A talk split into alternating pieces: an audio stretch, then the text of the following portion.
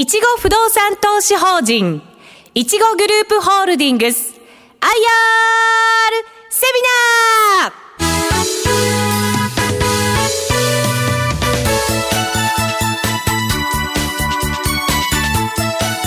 ー。この番組は証券コード8975いちご不動産投資法人と証券コード2337いちごグループホールディングスの IR 活動の一環としてお送りします。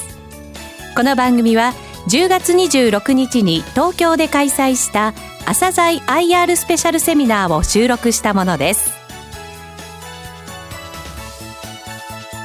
えまずご紹介するのは証券コード8975東証上場いちご不動産投資法人のプレゼンです。えご紹介していきます。いちご不動産投資顧問株式会社代表執行役社長折井渉さんです。どうぞ大きな拍手でお迎えください。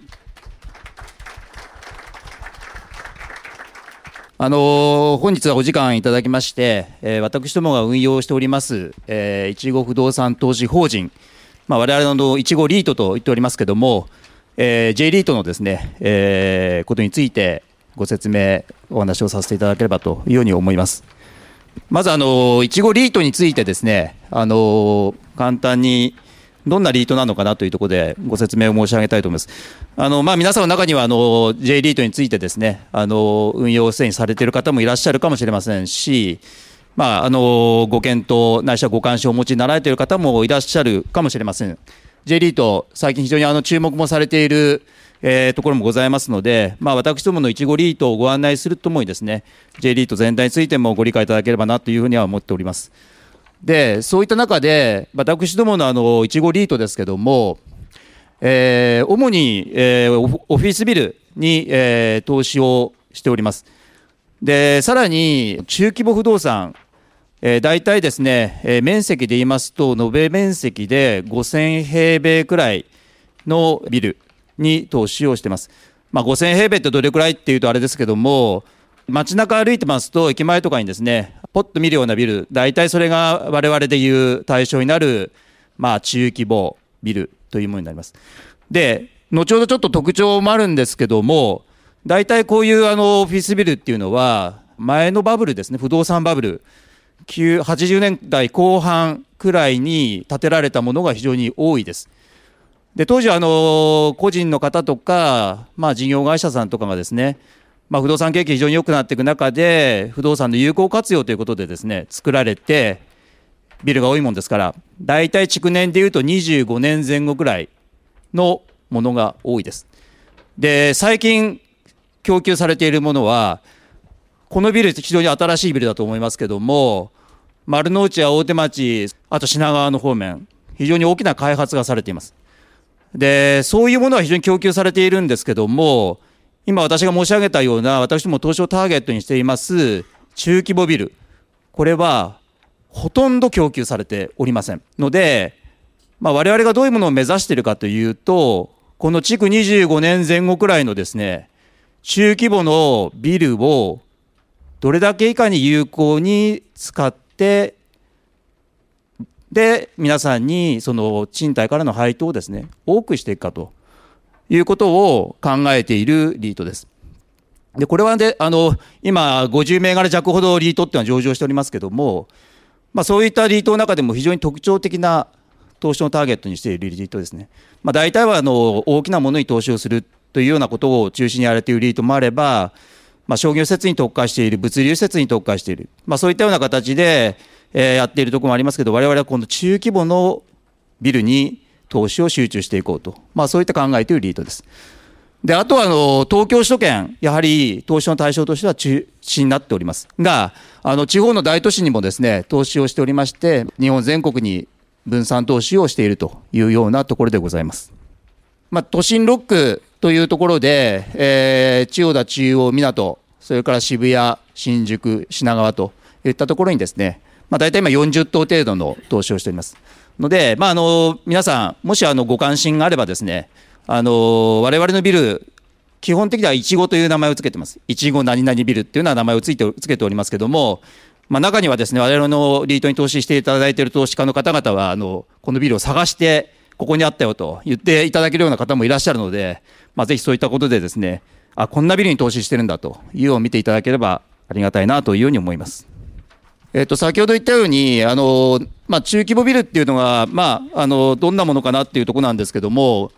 東京の、え、データですけども、5000平米まで、500平米から5000平米くらいのビルっていうのが、えー、東京でいうと全体の55%くらいを占めております。まあ、それよりも小さい500平米未満っていうのがまた多くありますので、まあ、我々東証ターゲットとしているのは東京でいうと55%くらいあります。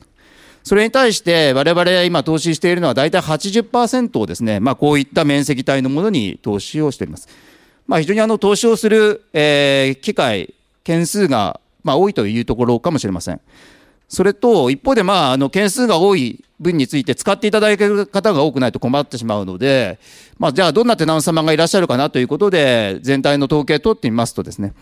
あの、大体5人から50人くらいの従業員の方、まあ、これは我々のメインのターゲットになるまさに投資家、あごめんなさい、あの、テナントさんなんですけども、まあ、これは全体で東京で43%ほどいらっしゃると。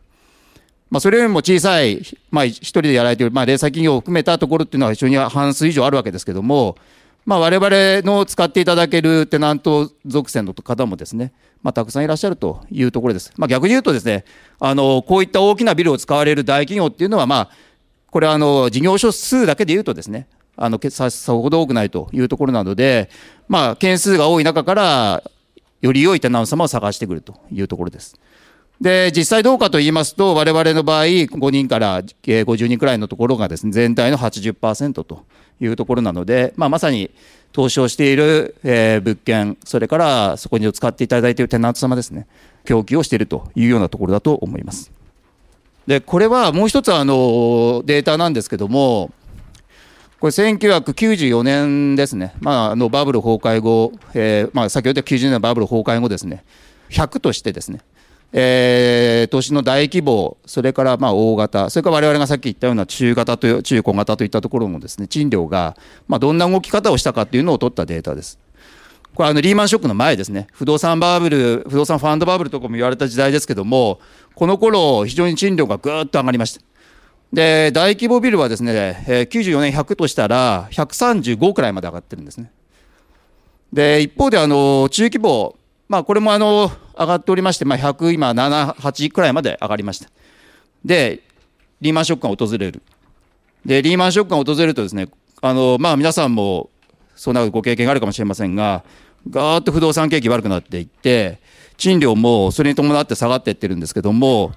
まあ大規模、このデータによりますと一番悪い時期、2012年くらいですかね、を見ると、えー、100に対して62くらいまで下がってると。まあ一方であの中規模73くらいなんで、まああの大規模ほど上がらなかったけども大規模ほど下がらなくて、まあ、大体7掛けくらいのところで収まったと最高値から言うとですね。で一方で、まあ、大規模これデータだけです。すべてのビルはそうだということはなりませんが半分くらいまで落ちてしまったということなので、まあ、不動産賃料のこの変動ですね、まあ、こういったものが、まあ、意外に中規模ビルっていうのは実は思ったより下がってなかったんだなというところかもしれません。一方で、あの、これからのことを考えますと、大規模ビルは供給されております。中規模ビルは供給されております。一方で、テナントは景気が良くなれば当然増えていきます。そうすると使いたい人は増えていきます。どういう置き方をするかは、まあ、なかなか読みなんで分かりませんが、我々は需給のバランスから言うとですね、中規模ビルに対するあの需要というのはこれから強くなっていくことによって、賃料も少しずつ上げていけるんじゃないかなというように考えているところです。それで、えっと、これから先、ちょっと我々のリートのですね、えー、取り組みについてご説明をしたいんですが、リートっていうのは、不動産を持っている器で、不動産から上がってくる賃料と、それを運用するコスト、それからあの半分くらいを、えー、ローンで賄っておりますので、金融機関から借りたローンの金利の弁済、それに当てて、いわゆるそのネットした収益の90%以上を投資家の方々に配当するという仕組みです。ですから、我々がやらなきゃいけないことっていうのは、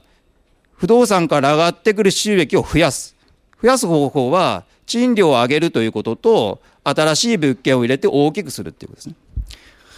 で、もう一つはコストを削減する。で、コストは2つあります。だから不動産を運用するコストと、それから借り入れによる金利をのコストですね。だからこの2つのコストを削減すると。そうするとネットした収益が増えますので、皆さんに配当する金額が増えていくということです。だから、これをどうやって収入を増やして、えー、コストを削減して増やしていくか。これをやるのがリードです。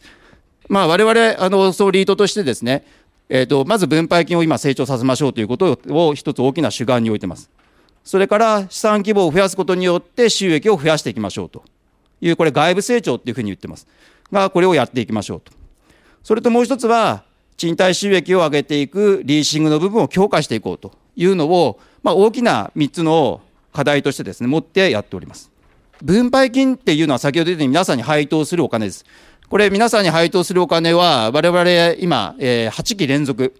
リートというのはあの6ヶ月が1期になってますので、今のところ、えー、4年ですかね。4年間、えー、連続で皆さんに分配金を増やしてお返ししています。ということは先ほど言った3つのことをですね、まあ、しっかりやってこれているっていう一つの証かなというふうにも思ってますので、まあ、これをぜひ今後も増やしていきたい、9期、10期とですね、続けていけるように努力をしていきたいというように思っております。先ほど言ったその3つの中で、まず一番我々にとって、リートにとって特徴的であり、これからも期待できる部分かなというふうに思っているのは、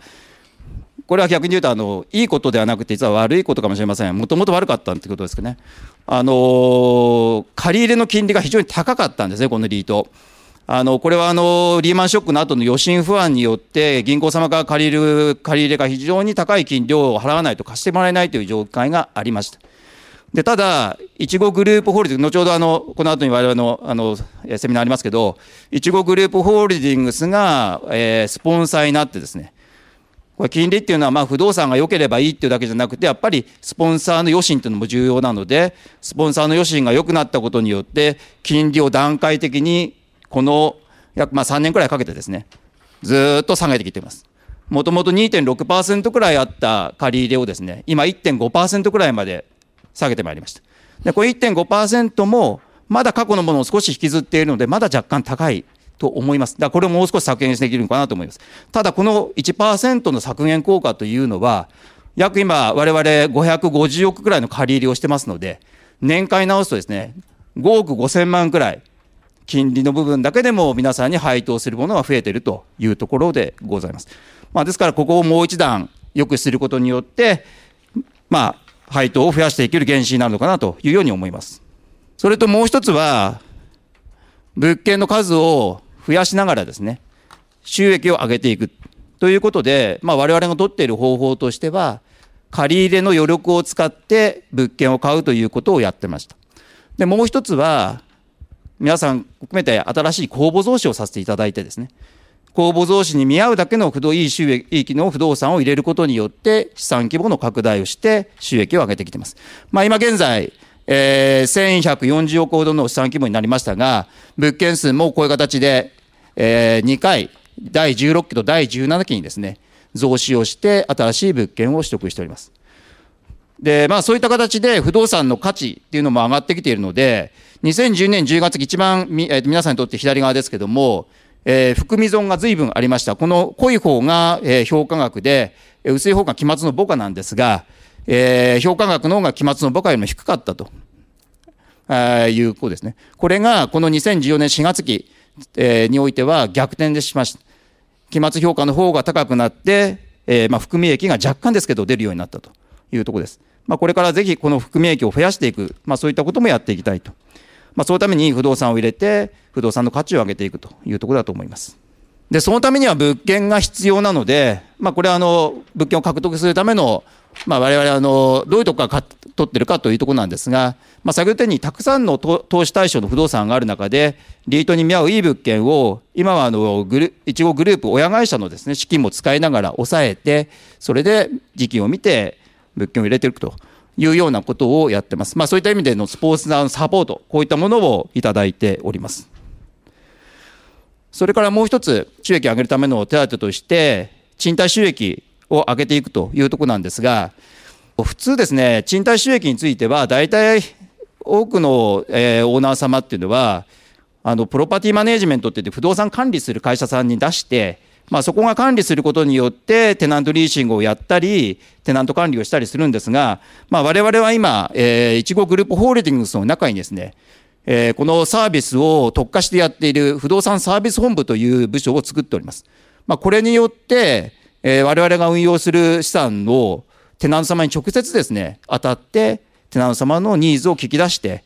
どういうサービスを提供したらいいのかとか、どういうテナント様を今後入れていったらいいのかとか、そういったようなことをやっております。これはあの非常に他の会社さんでやっていない特徴的なところだと思います。まあ、こういったのを自分たちのまあ、我々現場力って言葉をよく使ってるんですけども、現場を知って現場を自分たちでやることによってですね、いいテナント様へのサービスをしていくというところです。で、もう一つの工夫が、えー、まあ、先ほど言った中規模ビルっていうのは、大体、一区はこれ例ですけども、大体50坪から60坪くらいの床です。で、ここに入られるテナント様は、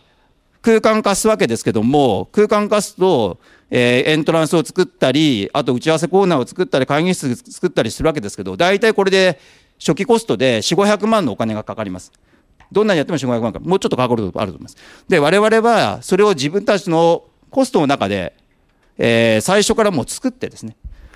で、この間取り嫌だよって言われたら終わりなんですけど逆に言うと、こういう間取りを我々プロとして提案することによって、あ、こんな使い勝手がいいっていうところを含めて、我々がコストをかけることによって、提案様は初期のコストが必要ない。で、その分を賃料に上乗せさせていただいて回収していくということをやってます。この事例はあの芝戸の事例なんですが、ちなみにマーケット賃料に対して30%くらい高い賃料でお貸しすることができているという事例です。こういうことを工夫することによって中規模ビルは大規模ビルはさすがにそんなことできませんけども、まあ、ものによって非常にこうプラスの要素を作っていくことができるという、こういったことを今展開しています。まあ、それによってですね、今稼働率なんですが、えー、直近、まあ、4月、まあ、あの開示してますので、えー、この10、えー、と9月の事例も出てます。大体今全体で96%くらいの稼働率です。オフィスに関しては95%くらいの稼働率です。まあ、非常にあの一時期、えー、先ほど言ったリーマンショックの後くらいはですね賃料ぐわーっと下がっていった時はどんどんどんどん抜けていっちゃっていう時期もありましたんでその時期は85%くらいまで稼働率落ちました。まあ、これをですね今95、6%くらいで安定的に稼働させ賃料もまあ、今1万4000円ぐらいオフィスに関してはですねいうところで、えー、安定的な賃料単価になってます。先ほど言ったようにこれから少しずつ増やしていけるんじゃないかなという可能性も秘めて運用しているところでございます。まあ、たまたまちょっと新しいテナントの事例を入れてますが、例えばあの浅草にある商業ビルなんかは、えー、これ居酒屋が主に入ってた浅草にあるビルなんですが、そこにあのホットヨガを持ってきてですね、えー、居酒屋で貸している時よりも、えー、15%か20%ぐらい高い賃料をやってます。これなんでホットヨガを生んだかというと、何が欲しいですかっていう住民アンケート、浅草にいらっしゃる方々にアンケートを路上で取って、先ほどあのサービスチームを使ってですね。で、そしたら、あの、ホットヨガがいい。こういうような話もあって、それで、ホットヨガの会社様に直接行って、じゃあこういうニーズがあるんだけど出ませんかというようなことで出ていただいた事例です。それからあと銀座にもビルがあるんですが、これはあの銀座に今再開発をしているところの、とこにあるビル。これはあのエリアポテンシャルが今後上がるだろうというところで、新規のテナント入手をして、えー、従税よりも20%、26%高い賃料で入れていったというようなケースです。まあ、こういうことであのエリアの中で競争力ある場所をですね、選んでいけば、今後さらに収益を上げていけるのかなというように思います。とこれはあとバリューアップ、えー、賃料を上げていくの一つの方策ですけども、えーと、テナント様はどういうところ見てるかっていうと、まずは、えー、場所で選びますね。この場所に出たいんだというところで、えー、ビルをいくつか当てられます。で、そうすると、具体なビルがいくつ上がってくるじゃあ、じゃあ最終的に何で決めるかというと、快適性。あ、このビルって借りてたら快適だなと思えるような、綺麗だなと思ってもらえるようなビルに最終的には判断されると。で、先ほど言ったようにビルはほとんど25年から30年のビルです。何もやってなかったらボロボロですよね。で、それを先ほど言ったようにバリューアップで、えー、やることによってですね、快適性をどうやって良くできるかっていうことを考えています。ですから我々のビルを選んでもらえると。最終的に判断するのはそこにあるというところで、いい場所にあればですね、そういった快適性というところを追求すれば、テナン様に選んでいただけるビルになるかなというように思っています。まあ、マーケットは非常にあの正直なのか分かりませんが、まあ、配当金を増やしています。で、リートはあの配当金に対してどれくらいの利回りが欲しいかっていう中で言いますと、今我々、リート全体の平均が3.5%に対して、直近の株価、投資価格大体8万円弱前後ぐらいなんですが、4%くらいの利回りです。あのそういった意味で言うと、リート平均全体よりも少し高い配当を出しておりますが、まあ、着実に収益も上げてきているので、まあ、リートのです、ね、東証指数よりもアウトパフォームした形で株価も上がってきているというようなところです。ので、まあ、これからもそういったところを目指してですね、期待感だけじゃなくて実績ですね、実績示しますと。それからこういうような施策をやることによって、これからさらに良くなってきますというような可能性も含めて、えー、見ていただけるように、まあ、それも株価も含めてですね、反応してくればいいなというように思ってます。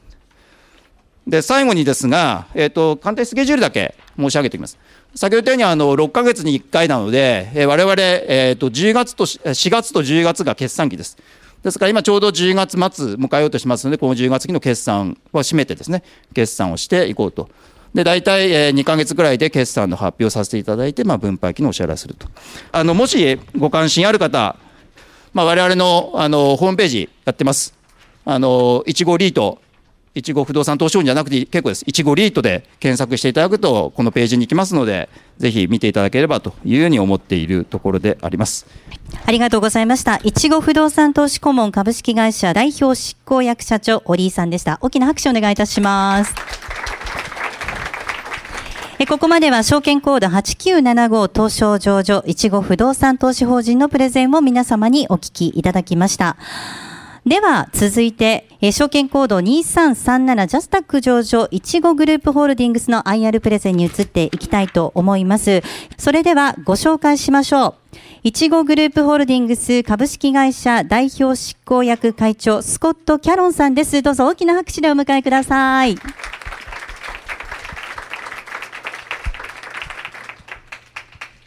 ご紹介いただきました、イチグループホールディングスのキャロンと申します。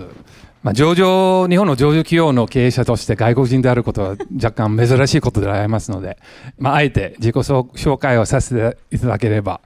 えー、私が、えーまあ、アメリカ人なんですけども、えー、ロスの生まれ、えー、育ちはもうサンフランシスコ近辺の、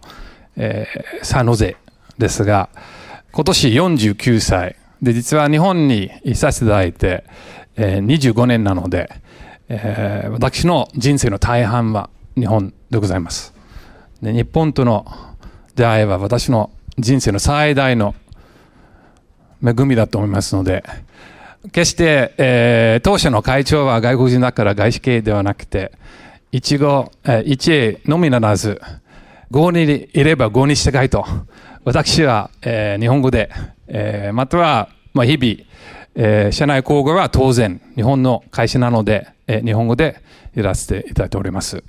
よろしくお願いいたします。で、本日は、えー、当社の2つの上場会社をご紹介いたします。先ほど、えっ、ー、と、リーの社長のオリーから、私どもいちごリーの、えー、ご紹介ありましたが、まあ、特徴としては、えー、高い分配金。なんて言っても、高い分配金を維持向上しながら。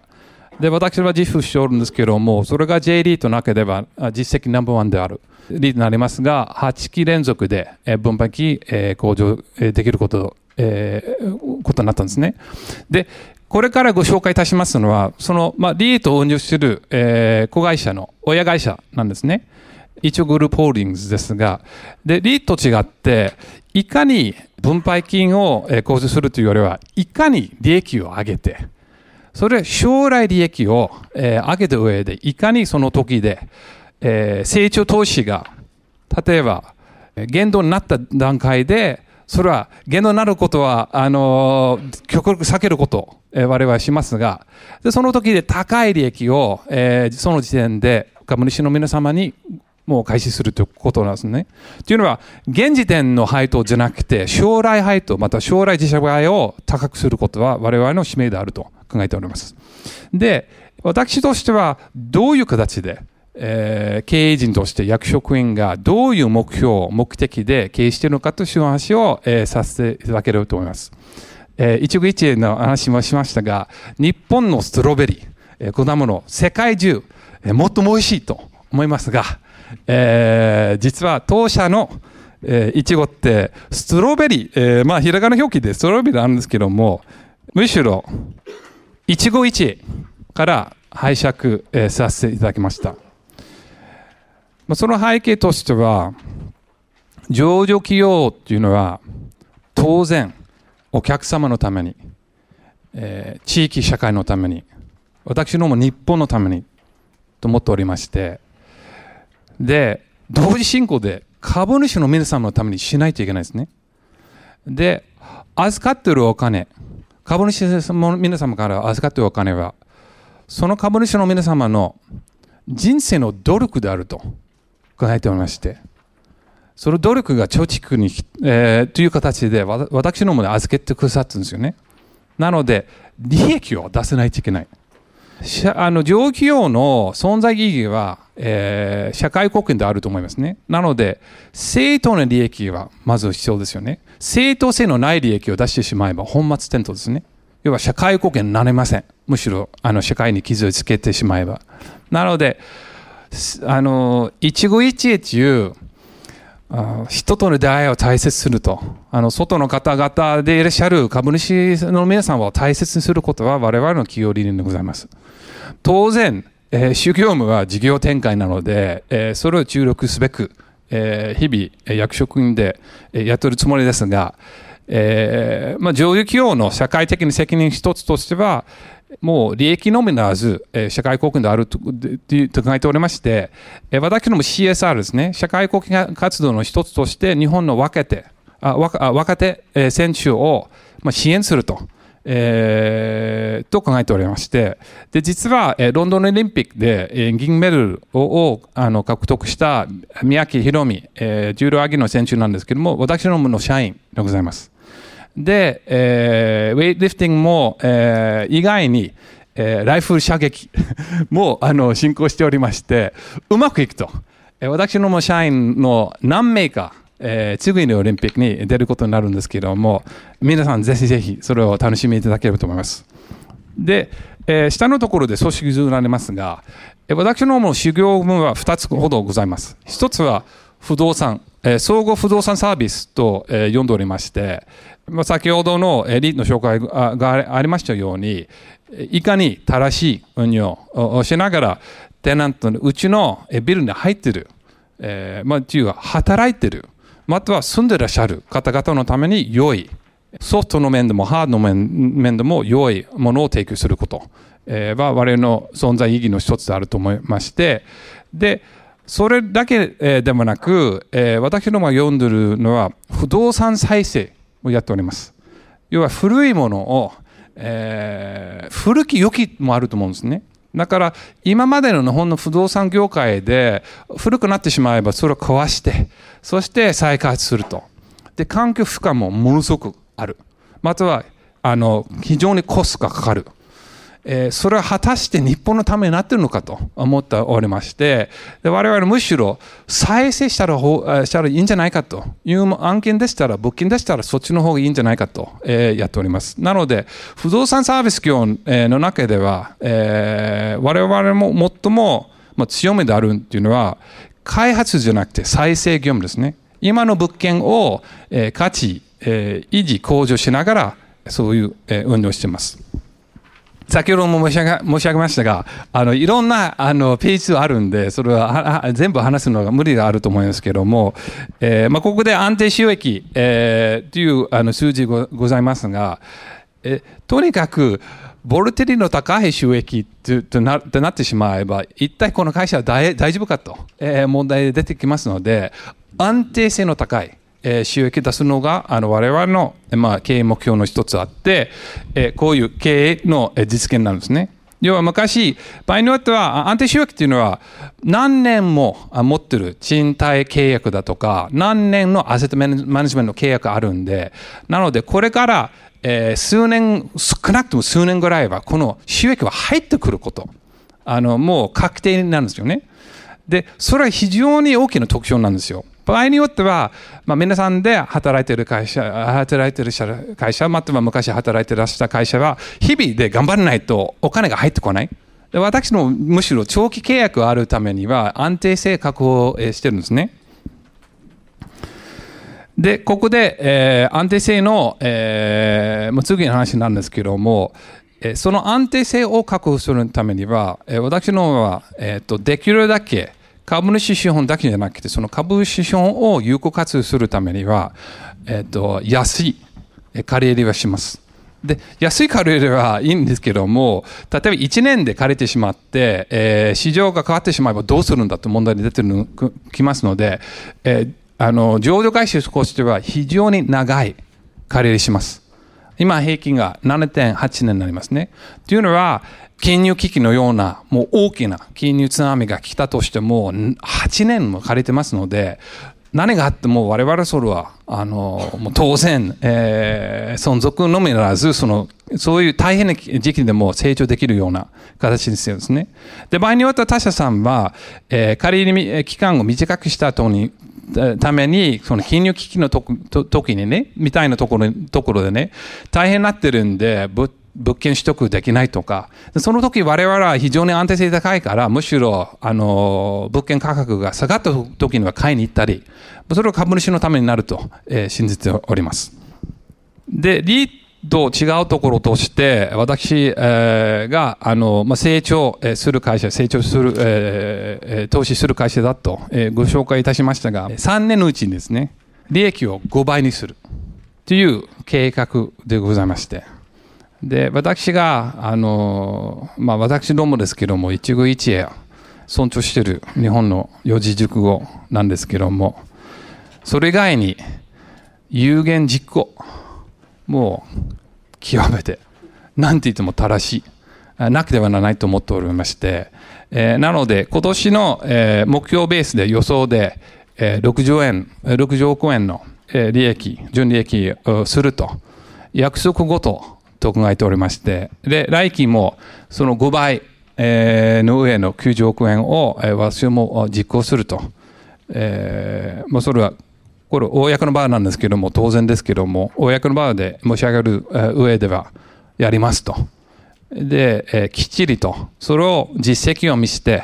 株主の皆様からさらなる、えー、安心をいただけるというふうにやっております。で、あのー私どもが、えー、公表した、えー、中期経営計画の中ではシフトアップ2016年なんですけれども、ま、当然数字的な、えー、目標も入れと入れておりますが、それ以外に、えー、投資一部を、えー、来期までに、えー、その上場を目指すと。えー、あとは、えー、今年から、えー、JPX 日経400の指数が、えー、初めて、出てきたんですけども、その指数に入るには、いかに営業利益を高めるか、いかに、え、ROE、株主資本利益ですね、自己資本利益率を高めるか、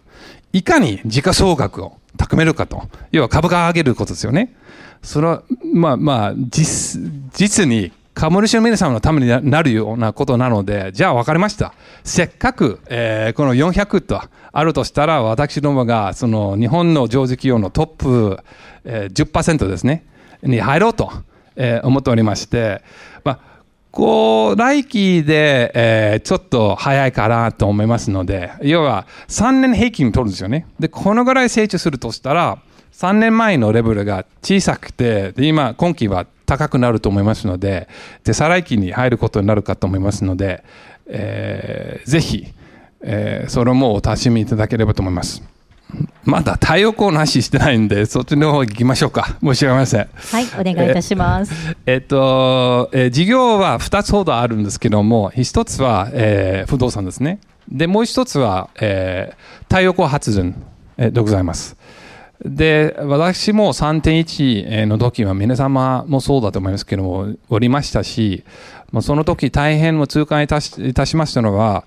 えー、火力発電の、えー、地球的な負担もありますし、えー、原発以外に再生エネルギーの他の、えーまあ、エネルギー源あればいいなと思っておりまして、もうこの事業は先ほど申し,、えー、申し上げ申し上げたように、社会的な意義は極めて、えー、大きいと思います。というのは、利益はちゃんと確保した上で、えー、地球に優しい、えー、地域社会に、まあ、安全抜群、えー、安全、えー、地域社会に優しい、または日本のエネルギー自給に貢献すると、非常に良い事業であると思いまして、で、私どもは不動産の技術とかノウハウあったんですけども、要は土地取得だとか、だけども当然太陽光の、えー、技術持ってなかったんで、2010年にには、えっと、太陽光の会社を買収させて M&A させていただいたんで、もうそのそのノウハウを取り組んだ上で、えー、これを実行、えー、することにしたんですね。で、今、えー、全国で、えー、特に私どものホームページで、えー、1分ごとにリアルタイムで、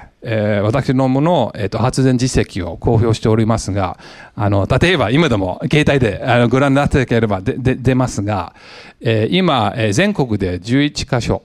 えー、11の発電所で、えー、太陽光発電しております。で、計画、えー、としては、あと13発電所を、えー、作りまして、それ全部、えー、実行すると、えー、ことになりますので、そうすると、これからの利益が、えー、20年の契約で、えー、電力会社と、えー、民放の、えー、契約を結びますので、非常に大きな収益が入ってきます。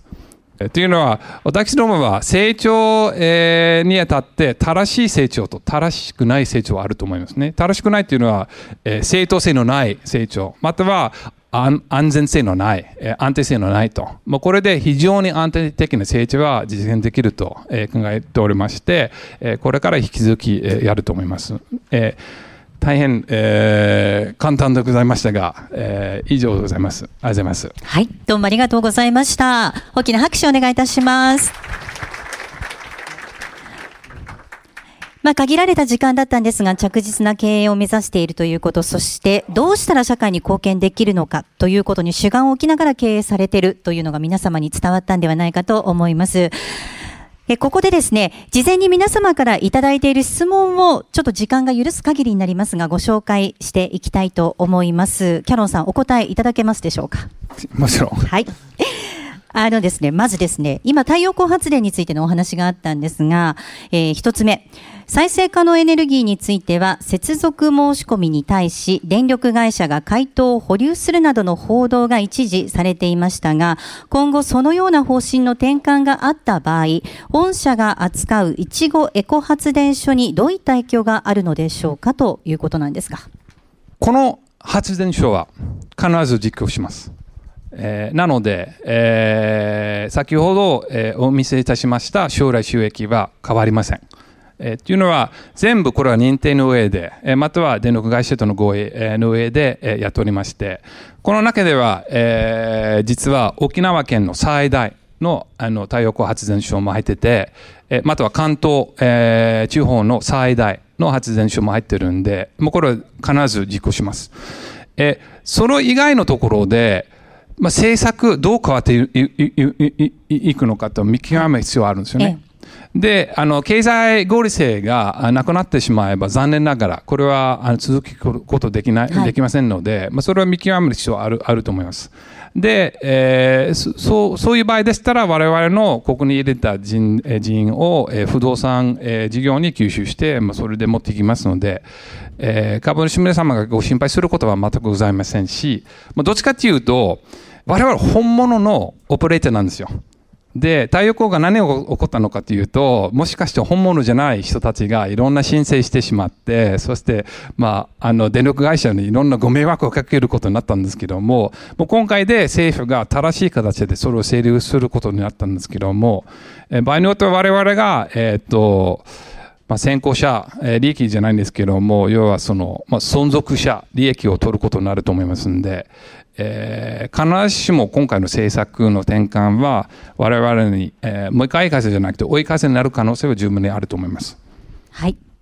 さあ、ではもう一つご紹介します。えっ、ー、と、先ほどですね、JPX400 の中に入るっていうのが一つの目標だというお話もあったんですけれども、その中で ROE を高めていくということだったんですが、こんな質問です。ROE15% を目標にしているとのことなんですが、一方で不動産の価格は上昇し続けており、取得するのは難しいように思います。今後 ROE15% を達成できるような不動産を買い続けることできるのでしょうかということなんですが。いや本当にす鋭いご質問ですね。都心では、ね、特に不動産価格上昇してますしね。うん、そうですね。あのまずは ROE えっと株主資本利益率なんですけども、まあそれが株資本の内部、えー、成長率なので15%っていうのは決して低くない。えー、実は大手不動産会社の平均はもう5、6%程度なので、その3倍ですね。だけど私どもは、あの、日本の浄土企業で、企業である上では、やもうやるからにはもう、もう大きくやろうと、チャレンジ精神を持っててやろうと、えー、持ってるんで、なので15%の、えー、目標を立てております。で、それが実現可能ですね。なぜかというと、今、その不動産価格が上がったという話なんですけども、私どもが再生してるんですよね。というのは、あの、一般に、えー、もうフル稼働で、旧耐震じゃなくて新耐震のレベルで、えー、または、あの、順法性が整ってる、整ってる、えー、建物というよりは、えー、ちょっとだけ問題があるようなところで、しかも我々が汗をかく、汗をかいた上で、これは問題を治癒できる。ものを買うんですよね。えー、なので、不動産価格が上がったことは間違いない。だけども、その付加価値がつけるかつけないのかというところで、引き続きつけることができます。なので、えー、価格が上がったことは、私どもの業務にとって、えー、問題はございません。えー、というのは、えー、来期の15%以上の目標はこのままで、えー、維持しますし、えー、上半期でいろんな、もうここでご紹介しましたけども、いろんな、えー、再生案件を取得しましたので、それは将来の利益のストックとお考えいただければ結構です。